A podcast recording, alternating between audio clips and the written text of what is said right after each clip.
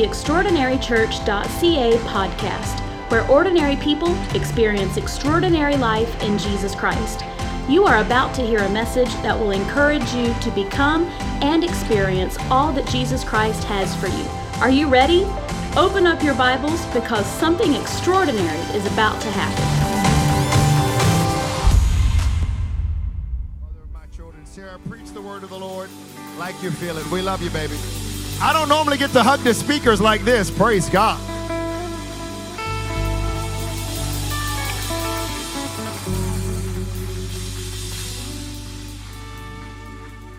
Well, if I'll not cry, thank you for those kind words.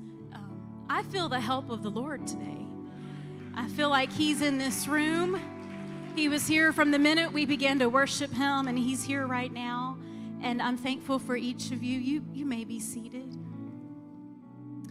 God is good. Thank you to my, my pastor husband, my husband, pastor, however you want to put that. Thank you for the privilege and the opportunity to be able to stand here and encourage. That's what I want to do today and encourage the people that I love so much. Thank you. And thank you for being here today, knowing that this was happening. I'm thankful for God because He has kept us and He has been good my whole life long. And I'm thankful for each of you here today. It's going to be a great joy to spend a few minutes to encourage you because that's what I'm here to do today is just to speak a word of encouragement to everybody in this room. Whether you're a mother or not, prepare to be encouraged today in Jesus name. As I've prepared for this day, I spent some time in prayer and just pondering and thinking about each of you because you're the people that I'm speaking to. And three mothers in this room have been on my heart this week. You've all been, but there are three in particular that I want to acknowledge today because I've prayed some extra prayers for you this week. The first mother that I want to acknowledge is not here today. Her grandmother passed away, so she's out of town. But that's Kavita. Most of you here know who Kavita is. Kavita, if you're whenever you're watching this, I want you to know that I see how your children are beginning to love the Lord. and in the big scheme of everything that we do as moms, nothing else matters. So happy Mother's Day to you, Kavita. We wish you well where you are right now. The second mother that's been on my heart this week is Sharda. Sharda, if you'd stand up so everybody knows who you are. Sharda, I acknowledge you today because you are gentle and you are full of steadfast faith for your children. And that is an inspiration to me. And when I grow up, I want to be like that too. So thank you, Sharda. We love you very much. The third mom that I've prayed for this week, um, in particular, is Stephanie. Stephanie Catuli. So if you'd stand up, she's sitting right back here. Stephanie, I acknowledge you today. Oh, she sat back down real quick. I acknowledge you today because I admire your intentional motherhood. And I'm inspired every time I watch you interact with your kids and interact with other people's children. You are a good mother, and I appreciate you. And I learn a lot by watching you. Thank you. Happy Mother's Day. There are so many mothers in this room, extraordinary moms that are in this place. I applaud you today, and I thank God for you. You really are extraordinary. Amen. So, with all the moms that have been celebrated today, many of you have won prizes, many of you have um, already received gifts from your family, or you're headed out to do that after church today. I would be making a huge mistake if I didn't honor my favorite mom of all. And she's in Virginia. She's my mother. She's on the farm, just doing what she does best. And I love my mother. And I want to tell you a few things that my mom has taught me. First, my mom taught me to obey. She taught me to know the difference between the holy and the profane. My mom's ear is very attuned to the sound of worship, which also means that her uh, ear is also quick to recognize a counterfeit. And I, am thankful that she gave me that. My mom is on the farm and she lives a weightless, honest, and simple life before the Lord. She has a sensitive heart and she weeps in the presence of God. God has given my mom so many gifts. In particular, He's given her a gift of healing. She has a, a, spiritual gift of healing. And I'm thankful that when she's moved with compassion and praise for people, they are healed in the name of Jesus. My mom sings and plays instruments. She sang at her church today, played the piano at her church today, like she has every Sunday that I've known her. she, she picks up a, a guitar or anything with strings, she's going to figure out how to play it real quick. And I love that about her. She sings for an audience of one. If you ever go to my mom's church and you're sitting there while she's playing this big grand piano and all you can see is the top of her head like this behind it, she's worshiping Jesus and nothing else matters. In times of trouble, my mom is very quick to boldly stand up. If she feels like Satan is coming onto her property, coming into her house for some reason, she's very quick to stand up and say, Satan, get out of my house. I want nothing to do with that, and I'm not afraid. Go, mom! I love my mom, and I'm so inspired by her. Of all the things that she's taught me, she's there are a handful of things in particular that have really stuck with me, and I feel like have sort. You know how some things stick and they just kind of make you a part of who you are. The longer you live, the more you will see that, right? But the one thing, the there are four things here that I want to share with you that really stuck with me. Obedience. I spent most of my time outdoors, so I didn't learn a whole lot about cooking and cleaning and doing all that. But mom knew I liked being outside better than inside, so she was cool with that. But when it came down to it, she made sure that I obeyed. Oh, it was hard work, but she made sure that I obeyed. And she did that because she totally believes in everything that the Bible teaches. And she knows how important obedience is. My mom also taught me not to compare myself with other people. She said, Sarah, you are not so and so. They are not you. Be yourself no matter what. That stuck with me when I felt like I was weird. My mom taught me to tell the truth because she hates lies. She hates lies. And she taught me the, the value of the truth. I'm thankful for that because, you know, when we love what's true, we're not going to easily be tricked by a lie. Amen? I want to love truth. I want to love what the Word of God says. I want to love people who speak the truth and never be tricked by a lie. Amen. My mom also taught me this. My mom never said this, but you know, we're watching. We learn so much. We, we catch a lot more than we are taught sometimes. But my mom taught me that you can always find something lighthearted about a situation if you just look hard enough. because no matter what all my mom has been through, she finds a way to put a little giggle in it to put a little laugh in it, to put a little joy in it. And it changes everything. And I'm thankful for that. I hope that those things stick on me all the days of my life. Many times since I've been an adult, I've heard my mom say that she wishes that she had done things differently. Has any mom ever? she said, I wish I'd done things differently, and she's regretted mistakes that she's made along the way. But when, when I look back, I was the kid, right? When I look back, I don't recall any. I, I just don't recall thinking, man, my mom really messed this up. And mom, you didn't make any. she didn't make any mistakes. So if you're watching, all of the fussing that you had to do, that you felt like sounded like a broken record of the same instructions over and over and over. Those were the words that Sarah needed to hear because they ring in my ears today and keep me on the right track. Thank you for that. I'm thankful for my mother. If you are born, if you are alive in this room today, if you've ever been mothered at all, heed the things that she's taught you, right? But don't blame her if you turn out a mess. no way. Don't blame mom if you turn out a mess. You see, mom can only do so much, right?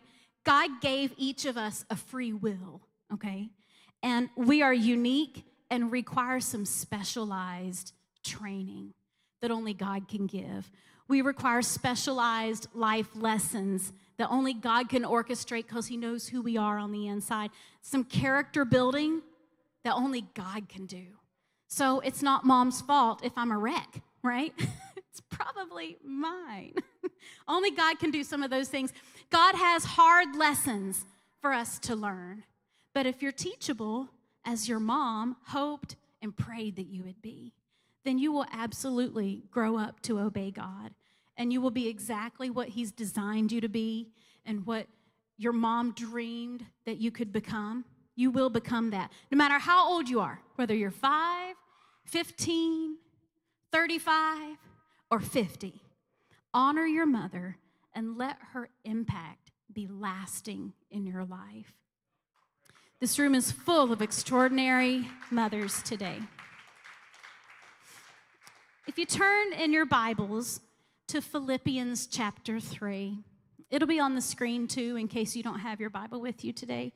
Philippians 3 13 through 14 says this Brethren, I count not myself to have apprehended, but this one thing I do, forgetting those things which are behind and reaching forth unto those things which are before, I press toward the mark for the prize of the high calling of God in Christ Jesus. Being a mom is a high calling, a very high calling. No doubt it's the longest, hardest, most self sacrificing thing that you will ever do, and there's no retirement. None, ever. So today I'm here to speak a word of encouragement and hope to every mother who is working and striving to raise children. I want to speak strength and focus to everyone in this room who has heard a call to follow Jesus. Today's message is for every mother, but also for every person who believes that there is more that God has for you. Hear me today, moms, when I say to you, you are not a failure. You are not a failure. You are not a failure. Amen.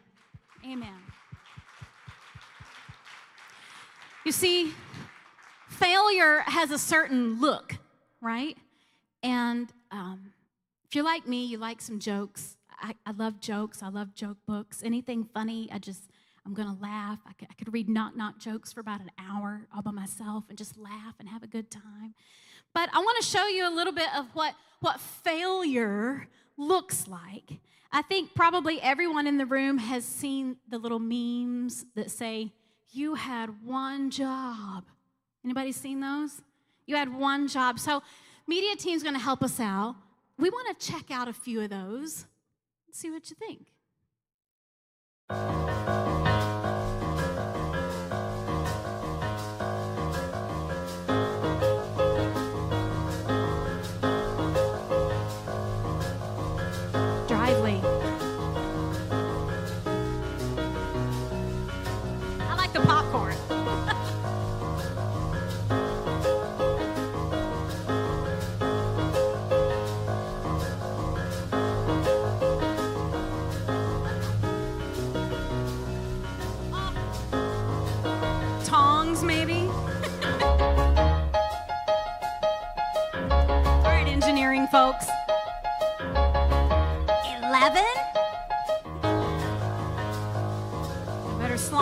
Out there.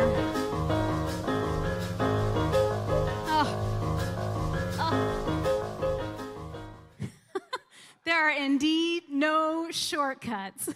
We've seen it, we've experienced, and we have been those people, haven't we? Some people clearly lost their focus when it counted the most, didn't they? they totally fell off the map and did the wrong thing.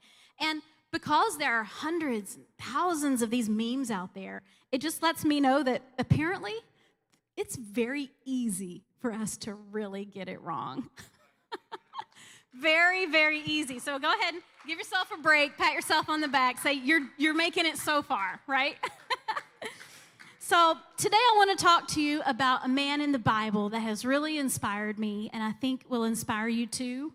As a mom, I can learn a lot from this guy, a man who no doubt declared to himself, I have but one job, right?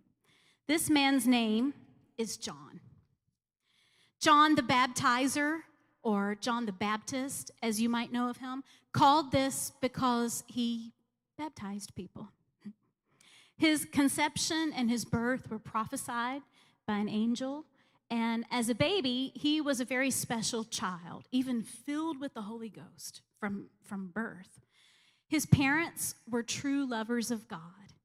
In fact, they came from a family of Levites on both sides, mom's side and dad's side, which as a Levite, it would be no surprise to us that he was that John, little John was destined to live a life that was very set apart from other people because the family of Levites, they did this throughout the centuries. They lived differently than other people. Um, I like to say they lived like no one else so they could live like no one else. And they had one job. The family of Levites had one job, and that was service unto the Lord God Almighty. What I love about that is the Bible tells us that you and I, we're a part of a royal priesthood. So we're, we're very much the same. We're, we're called out. We're called to serve the Lord God Almighty all the days of our lives with what we have to offer. So John, this little child John, he grows up and he's a very he's a he's a prophet of God, but he's a very eccentric prophet of God, he lived differently. He openly challenged sinful rulers. He called for repentance and promised God's judgment. John was the very last of the prophets to serve the Lord under the age of the law and prophets. But he was the very first and probably the only one to witness the beginning of this great shift in the covenant that would be ushered in by the coming of Jesus, our Messiah. The time had come when the law and the prophets would be no more, for the kingdom of God was about to arrive right here in the hearts of men. Aren't we thankful for that today? I'm so glad that the Lord saved me. I'm so glad that His kingdom has come in, inside of me, and I can His word can come alive like never before because of the power of His Spirit that He puts inside of us. I'm so thankful for that. John was the one man chosen by God for one job to make the way for Jesus' arrival. John the Baptist, this forerunner or the one who went before, he simplified his life and is a perfect example of someone who removed all distractions and took the one thing that they were called to do and did it with everything he had. He's a perfect example of that. John didn't burden himself down with the cares of this life. There's no record that John had a wife, there's no record that he ever had children. Um, there's no record that he owned property, houses, or lands. His material possessions were very few. He lived very simply. He ate simply. He dressed simply. He gave all of his energy to the one thing that he was called to do. Very much like a mother, and very much like a person who is purposely running after the prize of the high calling of God in Christ Jesus. As a mom, I get John. John's high calling was not glamorous. He was not called to be a king. He wasn't called to be a prominent ruler who would acquire great fame and wealth. Instead, John was called to spend his life making room for another, making room for someone who is coming after him, someone greater than John would ever be, someone who is destined to make a bigger splash and a bigger impact than John ever could. John was chosen by God to make paths for this greater one to walk into. I wonder sometimes if the path to the great field where the multitudes gathered to listen to Jesus preach, or the great field where Jesus fed the multitude, I just wonder was that path to that field, was the field itself, was it trodden down and made accessible because that's where John told the multitudes that somebody was coming to save them. Maybe it was easy for Jesus to get there because John had already paved the way. I wonder if the path to the wilderness was familiar to Jesus and easy for him to find on his way to fast and pray because John had already used that wilderness to separate himself from all others. He had already walked that path to the wilderness to protect his purpose to practice decreasing. A footpath had probably already been trodden down by John. Moms, how much like John we are when we sacrifice our time, our pleasures, our own needs for the good of our children, using all of our energy and all of our creativity to prepare them for future, bigger things than we will ever do and how like God it is to have us walk down paths, cutting a trail as we go. Do you know how hard that is? If you've ever been in a forest and it got so thick you couldn't get through, and you had to, if you needed to get through, you needed to take a machete or something and you had to cut a path through there. But the people who came behind you, they just walked right Never gave it another thought because the path had already been already been cut.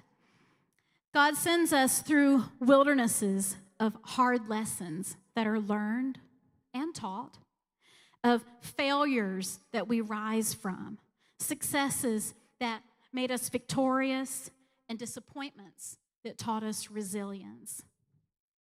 Through all of that, the eyes of our children are watching. Their ears are hearing, whether we think they are or not. we teach a lot of unspoken things to those who are watching.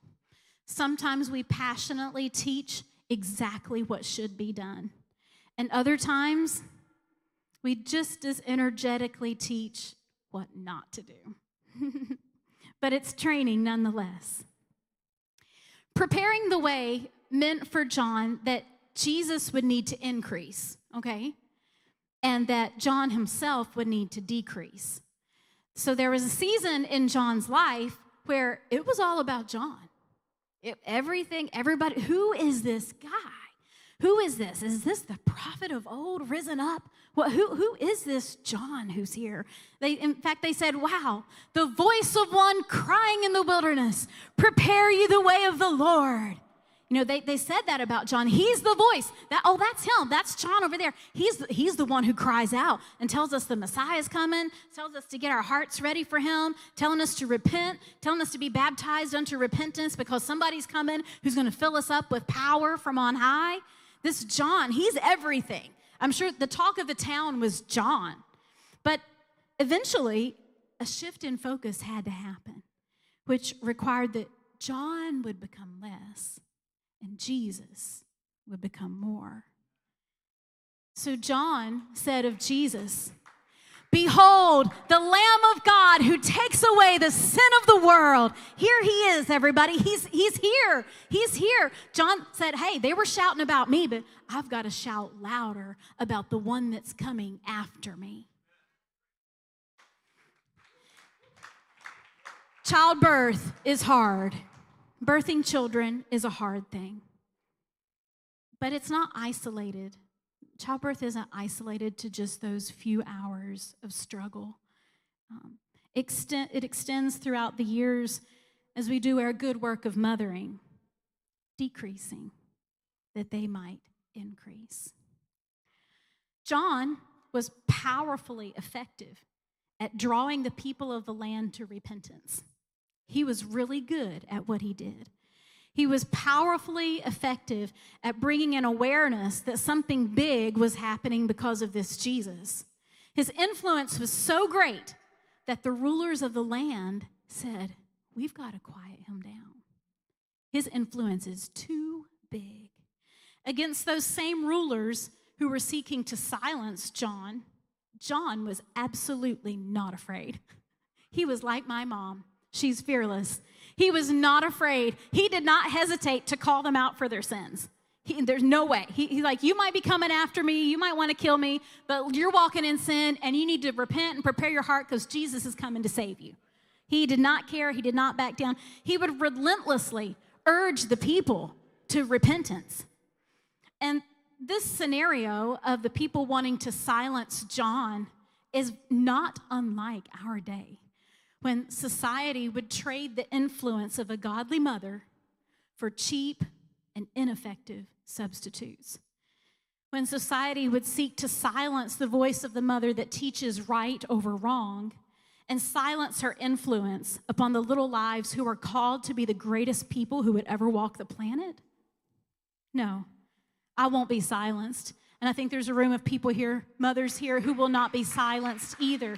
Keep teaching your children. Keep mothering your children. Keep telling them right and wrong, whether they're listening or not. Keep saying it because one day they're going to stand like I am and say, All of those words you spoke, all of the fussing, it's the sound in my ear that keeps me on the right track today. So don't stop, don't give up.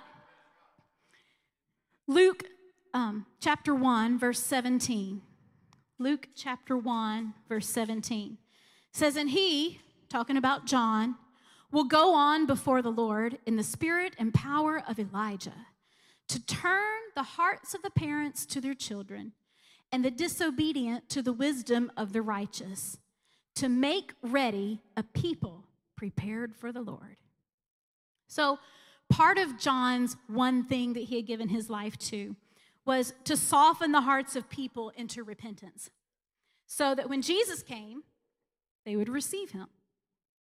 Another part was to help those in disobedience practice wisdom and become righteous. So John took every opportunity he had to do this. He never stopped and he never backed down. And I'm thankful that the Spirit of God is doing that very thing in all of our lives.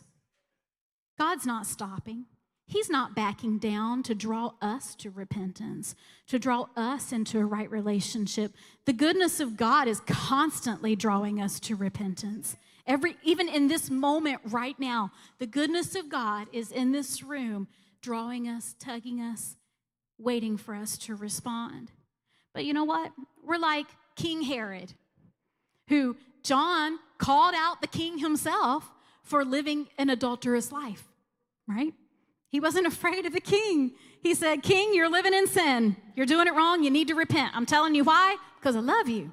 I want you to be saved. I'm not telling you to, to make it a big deal. I'm telling you because you need to repent and get ready. Jesus is coming to save people. So, but we're like, we're like King Herod. We want everything our way.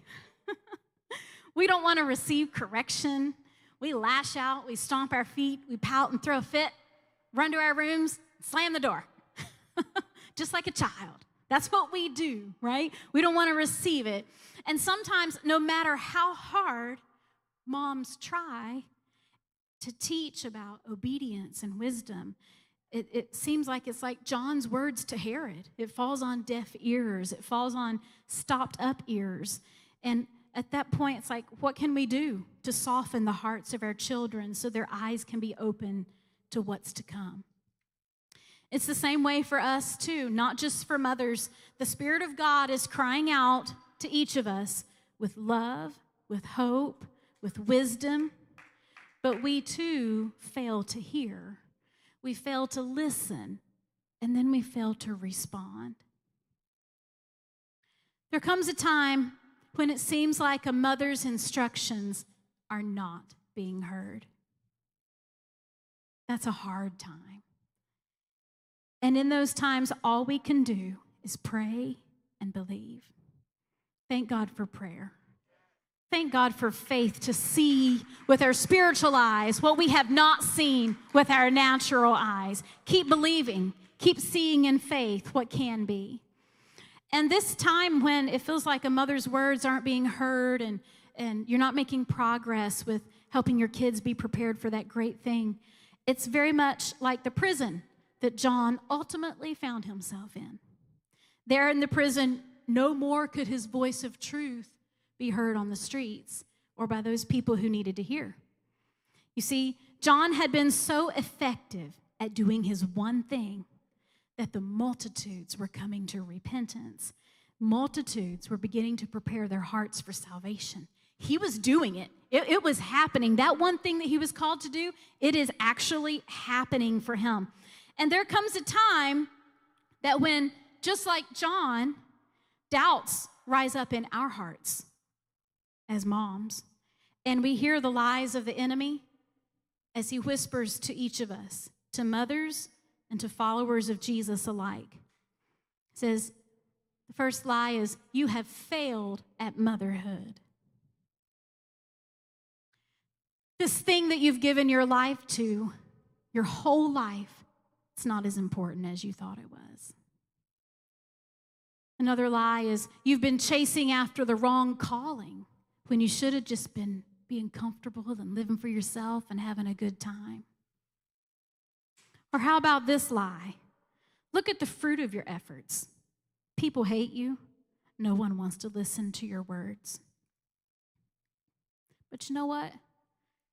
My mom taught me to hate lies. So I rebuke the lies of the enemy that would speak to your mind and to my mind that would tell us that this is in vain because this what we are doing is not in vain. Your training of your children is not in vain. It is not in vain. As a mother or even as a Christian who's swimming against the tide of society, you are not a failure. Look at your neighbor and say, You are not a failure. Now look at your other neighbor, if you have one, and say, I am not a failure. Amen. During John's last days in prison, because he's sitting there in the prison, unable to do his work, he dies in this prison, okay? He, he doesn't get out. So during John's last days in prison, he becomes a little distraught, right? Feeling as if his whole life purpose had been some kind of big mistake being so passionate about the one thing that he was called to do, the one task that he had devoted his whole life to. John seeking assurance, expecting any day that his head would be removed and his life ended. He just wants to know did I do a good job? Did I, did I fail? Did, did, was my life's purpose, did I miss it somehow? Or did I, did I get it right? You can only imagine being alone in prison like that and, and wondering, did the one who is coming after me, is, is, this, is this really, did it, did it work? I gave my whole life, right? He wanted to know. So John somehow gets word to his fellow disciples to come see him one last time. I suppose he wanted a word of encouragement from them, something that would ease his worry and settle his heart. No doubt in his, his weakened state from sitting there in prison, he summons up all the strength he has and looks at maybe there's bars on the window. Maybe he can somehow pull himself up and see down into the street where the disciples had come to talk to him just on the other side. I can only imagine that he asked them, he said, You know, I, I just want to, I just want to know. I've given my whole life for this. He's peeking through. I've given my whole life for this. I've sweated I don't have a wife. I don't have children of my own. I don't have a house. I don't have land. I've neglected myself. I've been in a wilderness. I've lived off of nearly nothing, hardly had clothing, used all of my strength to prepare the way. And here I am in prison, And I just want to know was I successful? Did I do it? Did Jesus really turn out to be the one that's greater than me? Is he really everything that I hoped he would be? Or do we all just need to give up and go look for another? Have you felt like that as a mother sometimes? People don't always have an answer when we're sitting in our own prisons. Whether you're a mother or not, this is so true. People don't always have an answer when we're sitting there in our own prisons, wondering if what we're doing in life matters, wondering if what we're putting all of our effort into really matters. The disciples, John's dearest friends, did not answer John's question. they did not answer him. Instead, they go back to Jesus and tell him what John said. Sometimes we have questions that only God can answer. Other people don't understand our deep personal life purpose sometimes, right? A few do, but sometimes those few who understand, they're not they're not able to answer these questions. And people aren't always going to know if we're being successful or not at what God has called us to do. Mothers in the room, followers of Jesus in the room, sometimes our faith is all used up, and the things that we're hoping for are just hanging by a thread. And that prize of the high calling of God in Christ Jesus seems so far away. And pressing toward it seems like so much effort. It's in these moments where our friends can't help us. Our own mothers can't help us. We need the Lord to speak. We, need, we don't need the voice of the disciples. John needed to hear what Jesus had to say. And when I'm going through it, I need to hear what Jesus has to say, not someone's opinion, even though it's well intended opinions. I want to know what God has to say about my situation because I need real faith. I need faith to really be built up in me. So, John 6 63 says this. John 6 63, Jesus said, It's the Spirit who gives life. No, the flesh is no help at all. The words that I speak to you, they are spirit and they are life. We need a word from God in our darkest hour. We need the Word of God before we get to our darkest hour. We need this hidden in our hearts so we have the strength from it to make it through. We have the words of God, we have what He has to say about our troubles right here in this book. And you know what? Jesus did just that. Jesus told the disciples, He said, Okay. He said, Go tell John. He said, I want to send a message back to John in the prison. He did Jesus didn't run to the prison and pull John out. I'll just let you think about that for a minute. Instead, he sends word back. He says, Go tell John that it's okay. Tell him this, found in Luke 7 22. He said, Tell him the blind see, the lame are walking the lepers are cleansed. The deaf are hearing. The dead are being raised. And the gospel of Jesus is being preached. So, John, guess what? You did it. You did it, John. You prepared the way for the one that was coming after you. You prepared the way. You did it. I know you're in prison, and I know you don't feel like much right now. I know you're weak, but you did it. You did that one thing that God called you to do, and that was all that you needed to do. Nothing more, nothing less. Just that one thing that God put in your heart to do. The Messiah is here, and the people are ready to receive him. One day, for all of us, May the Lord, who sees the future when we don't, speak to every mom in the room these words Moms, your sons are strong Your daughters are kind. The character of God is developing in them. They work hard. They make things better everywhere they go. Your children know me, and I know them. May the Lord speak. Yes, your children are making some mistakes, even some really big ones, but that's part of my plan that you won't understand, Mom, because they're my children, given to you for a season, and I love them more than you ever could. Let this be what we hear in our mind when we're in our prisons. Say, God, I choose to see what I don't see. I choose to believe that you love my kids far more than I ever could, and that you're capable of teaching my children far more than I'll ever be able to teach them. So you are not a failure. You're doing exactly what God needs you to do because He's got this. He gave them to you. He gave you jurisdiction over these kids because he knew that there was something inside of you that they need so that he can do his work in them. Amen. You are not a failure. And if I can say it again, I again I, I rebuke the lies of the enemy that would speak contrary to that. Amen. I rebuke it. You are valiant, mother. You are brave.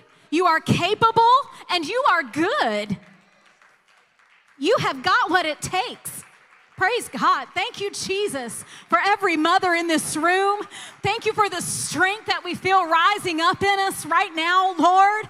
Thank you, God, that I believe we can, like the Bible says, we can run through a troop and leap over a wall. We have the strength to accomplish this thing that God has called us to, whether it's your motherhood or whether it's the specific call of God on your life that He's spoken to you. You have the ability to run and attain that prize in Jesus' name.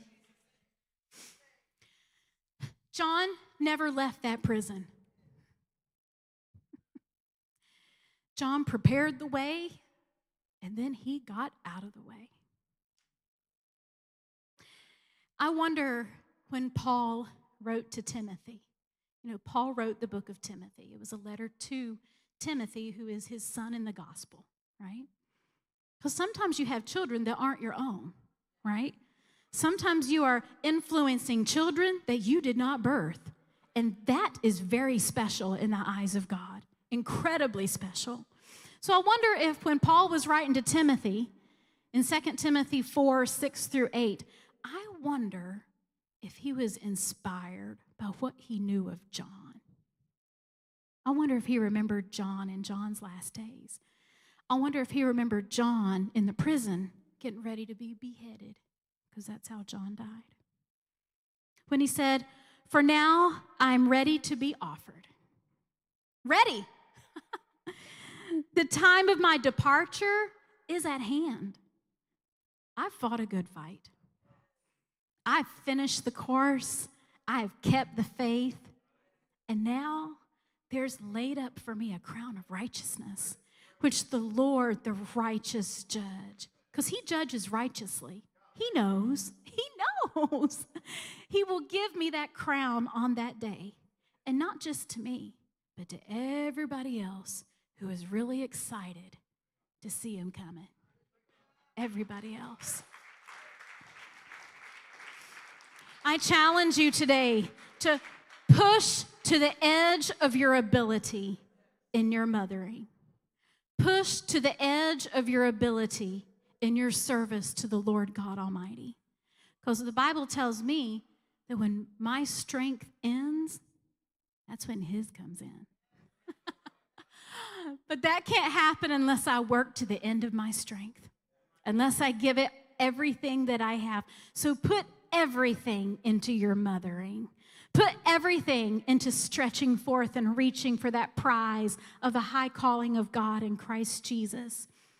John never gave up on his one job, and great is his reward in heaven. great. Mia, I'd like for you to come. We're almost finished here today, but I want to challenge you, moms, to keep mothering. When your season of mothering comes to an end, or it looks different as your children are adults. No matter how you feel like you've missed it and wondered, like John, if your life's work was a success, remember that, like John, we may never see the fullness of God's purpose in what God is performing in the lives of our children. John never left that prison. He wasn't there on the day of Pentecost when the Holy Ghost was poured out. He wasn't there when Jesus was crucified and rose from the dead. But I think he saw. He saw with his mind's eye. Just like I see for my two kids, I see with my mind's eye what the future looks like. And I speak it and I declare it and I believe it and I rejoice over it. Remember, your children are His. They are His. A powerful thing for you to remember. The wicked king and the rulers of the land, after John's death, were so afraid that the spirit of John was coming alive in Jesus because all these miracles that are beginning to happen. They said, Oh, we thought we killed John. Oh, but he seems to still be here. It seems like there's still something that's just supernatural that we can't explain, that we tried to silence, but it's not happening. They said, Is this the work of John raised up from the dead? What are we going to do with this Jesus now? We know that that's not the case. We know that Jesus, there's nobody greater than Jesus. But John prepared the way, and it shook up the entire region. They said, John's coming back to life. Ooh. My grandma used to tell my mom, she said, speaking of my grandfather, my mother's mother, said, Bobby, your dad will never die till you do. Because they were very similar, right? Let that be said of us that we look like Jesus, that we look like the one who's, who's training us to be what he wants us to be. The way had been effectively laid out, and John had indeed done his part. Even death couldn't silence his influence. So, follower of Jesus, you and I today, we have one job our job is to follow Jesus so closely that we start to become like him. That we do his will on this earth all the days of our lives to the edge of our ability. And in doing so, we will prepare the way for those coming after us. Whether it be our own children or for those who are quietly watching We've all been impacted by a mother to some degree, but today I want to present to you another mother that will always be with us. This mother is the bride of Christ. This mother is the church. The bride of Christ, the mother who births us into his kingdom. If you and I, if we'll open our hearts put a yes in our hearts and listen and obey the teachings of Jesus that are provided through the voice of his great bride, then we will mature. We will become exactly what God has called us to be. And I'm telling you, what God has called you to be is far greater than anything that you have planned for yourself. I can think up some really wild imaginations, but the Word of God tells me that He does exceeding abundantly above all that I can ask or think. Let it be said of us that we indeed have the Spirit of the one who's gone before us, and that we have the same heart of the one who is greater. Commit your life to hear and receive Commit your life to act upon what is taught to you from the scriptures. There is no other way. God is searching the whole world over for a man or a woman who has a true yes to Him. He's searching. Let that be me. Don't give up until that most important thing takes its rightful place in your life. Keep pushing toward the prize of the high calling. Keep pushing to say, God, I'm going to know you. I'm going to love you. I'm going to serve you. And I'm going to leave a legacy of single minded focus. this one thing I do. I know it's Mother's Day, and many of you are here for the very first time, and I'm thankful for that. I believe that there are some families, and I believe that there are some individuals who are ready to put your focus on what matters most in the time that we're given. I believe there are some people in the room today who want to make a commitment to do just that from this day on. God is saving the very best generation for last. The world is not what it used to be. It takes a unique type of Christian to stand in these last days as they're becoming darker and darker and stand strong and stand bold with the faith of what they know is true. And because God is saving the best generation for last, that means that each of us have a huge responsibility. I might not be a part of that last generation. I'd like to be, but I might not be. In the last days, I heard a man of God preach this one time. In the last days, the most powerful person on the planet will not be the prime minister will not be a king or a president. The most powerful person will not be the wealthiest philanthropist. It won't be the genius engineer or the technology guru. Nope. Instead, in the last days, the most powerful person on the planet will be the man or the woman of God who chose the one thing that is the most important the man or the woman of God who has humbled themselves in submission to God, the one who hid themselves in the Word of God, the one who submerged themselves in the presence of God, and the ones who walk in the power of the name of Jesus. It will be the one who knows Him in the power of His resurrection and in the fellowship of His suffering. So, right now, I want to open up this altar, this area here in the front. We call it the altar because this is where we lay ourselves down? I want to invite those of you, if you could all stand with me. I think there are some people in this room who just want to say, I want to press on. I want to open my ears to listen and hear. So I invite you to come. If you're joining us online today, thank you for being a part. Take a moment and recommit your life to saying, God, I'm going to put the main thing, the main thing from this day forward. I have but one job, and that is to serve you faithfully all the days of my life. We want to bless you and encourage you today. Thanks for listening to our podcast. Join us next week for another message of hope and life in Jesus. If you like what you just heard, we hope you'll pass along our web address to all of your friends extraordinarychurch.ca. We are a young church plant with a lot of people living an extraordinary life in Jesus. If you're looking for a way to become better connected to what God is doing, email us info at extraordinarychurch.ca. We'd love to hear from you.